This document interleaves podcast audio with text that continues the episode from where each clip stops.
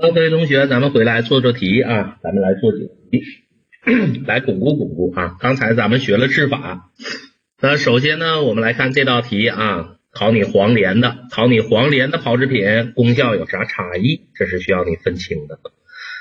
比如说黄连的炮制品里能抑制苦寒之性、清气分湿热、散肝胆郁火的是谁？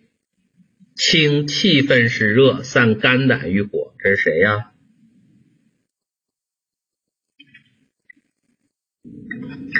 生黄连清热燥湿、泻火解毒的，用酒来炮制呢，引药上行，清头目之火；用姜来炮制呢，降逆止呕，增强止呕的作用。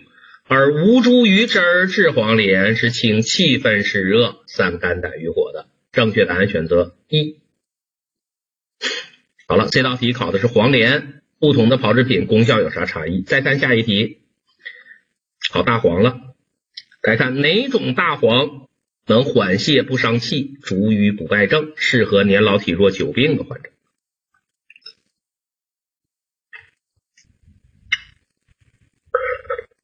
那咱们说一说吧。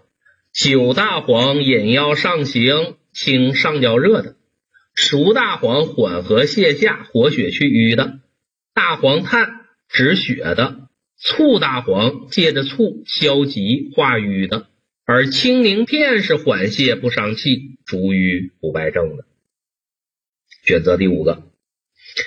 好，再看下一题。不同的药拿来秘制，分别起到了啥作用？不同的药用蜜来炮制，分别起到了啥作用？来看这个题选啥呀？很好啊，八零幺六。枇杷叶润肺止咳的药用蜜来炮制，干嘛的？润肺止咳的呗。甘草用蜂蜜来炮制，甘草补脾益气的。麻黄用蜂蜜来炮制是缓的，缓和心散解表的作用的。黄芪是补中的，益气补中的。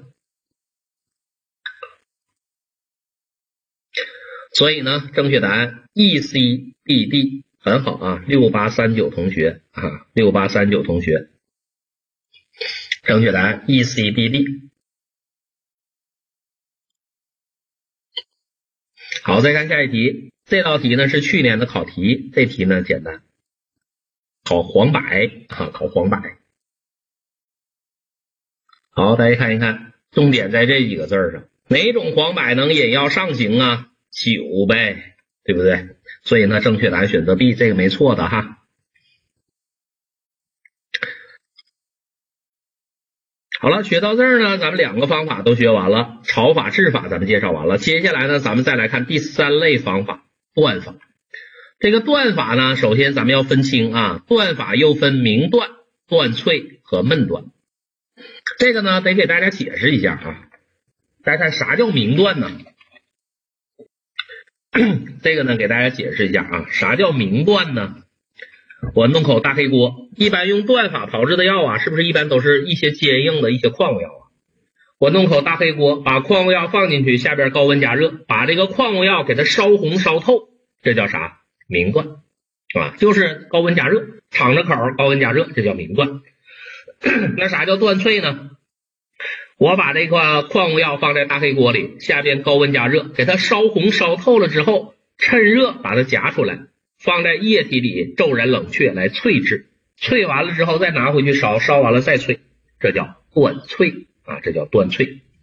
那啥叫扣锅断呢？注意了，把这药放锅里，上边扣个盖，而且把这个口封严，在完全密闭的条件下，下边给它加热。在隔绝空气的条件下把它断成碳，这叫闷断啊，这叫闷断。所以呢，断法分三种：明断、断脆和闷断。那分别用这三个断法来炮制的药，你得能来分清。首先来看第一个明断，明断的药是谁呢？这个大家得背个口诀了。所以大家会发现学炮制的时候，我不怎么编口诀，主要是讲药性啊。但是明断咱们得背口诀了，谁是明断呢？大家请看：白矾、牡蛎、石膏、石决明，对不？你可以记白母高明啊，白母高明。白矾、牡蛎、石膏、石决明，这是要明断的啊，这是要明断的。白母高明啊，白母高明，这是要明断的。好了，先把药名记住，这是第一个。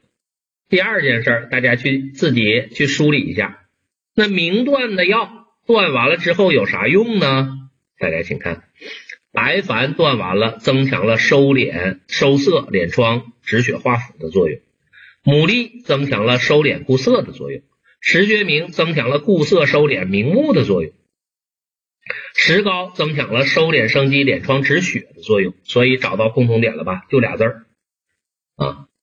这些药明断完了，增强了啥作用？收敛，对不对？好了，这是明断完了有啥用？增强收敛作用。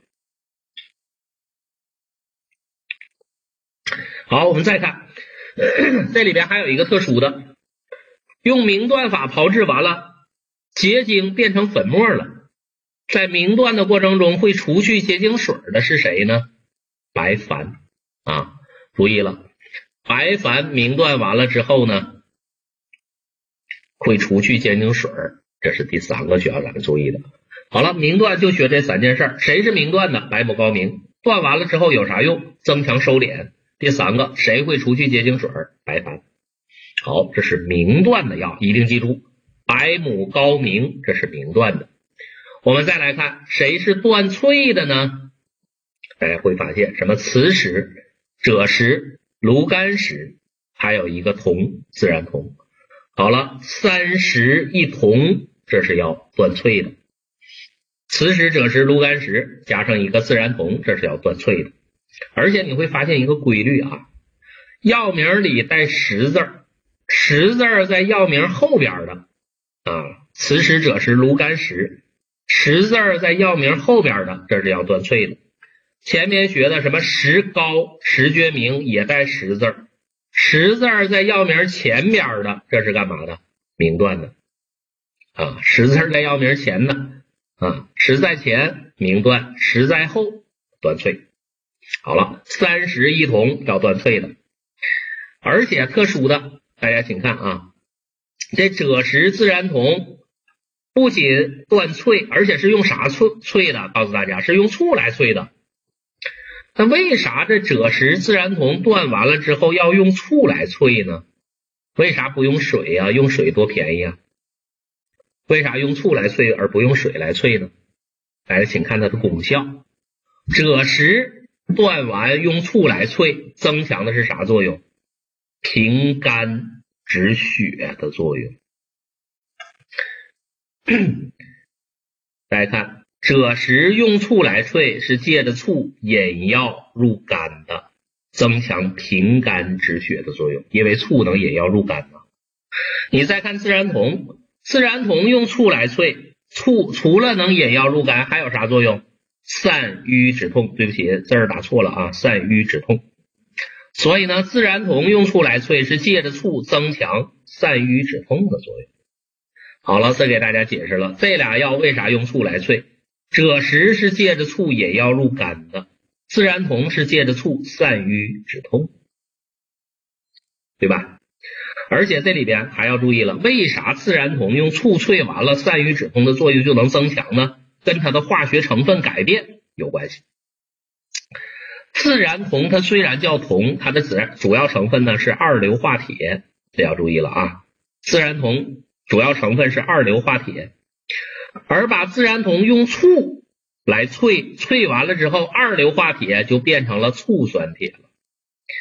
大家注意了，说成分发生了改变，用醋一萃，二硫化铁变醋酸铁了，所以更容易吸收了啊，所以它止痛的作用才增强好了，这两个药要分清啊，还有炉甘石。炉甘石呢，不用醋来萃，用水来萃啊。炉甘石也有化学成分的改变，生品的炉甘石主要成分是碳酸锌啊。生品的炉甘石主要成分是碳酸锌。炉甘石我用断断萃完了之后，断完的炉甘石主要成分就变成氧化锌了。这化学成分一改变，碳酸锌变氧化锌了，它明目退翳、收湿敛疮的作用就增强了。此外呢，这炉甘石啊，为了增强它的清热作用，还可以用黄连汤和三黄汤来治。黄连汤和三黄汤来治呢，增强的是它的清热作用，清热明目。好了，这就是用断萃法来炮制的，是谁？记住了，三十一同是断萃的。好，再看第三个断炭的，谁是断炭呢？鳕鱼炭干漆，鳕鱼炭就是头发啊，头发呢用扣锅断，断成炭了，就产生了什么止血的作用。而干漆断炭是为了降低毒性。好，这是断炭的两个药。所以呢，断法分三种：明断的白木高明，断脆的三十一铜。闷断的血鱼炭干漆啊，这要分清。我们来看个题，大家请做题啊，这是经常的考法，问你怎么炮制的？血鱼炭、石膏、自然铜、附子都咋炮制的？血鱼炭扣锅断，石膏百亩高明明断，自然铜三十一同。断萃断完促萃的父子煮的 B A D E 啊 B A D E 很好，我们同学啊很好啊，要分清谁明断谁闷断谁断碳，这是经常考。好，再看下一题多选题，这是去年的考题，问你谁明断的？大家看一个口诀就解决了，谁明断的？谁明断的？白母高明，对不对？白母高明，这是明断的。赭石呢？断萃的啊，断翠的。哎，七四五九同学怎么少选一个？白母高明啊，白母高明。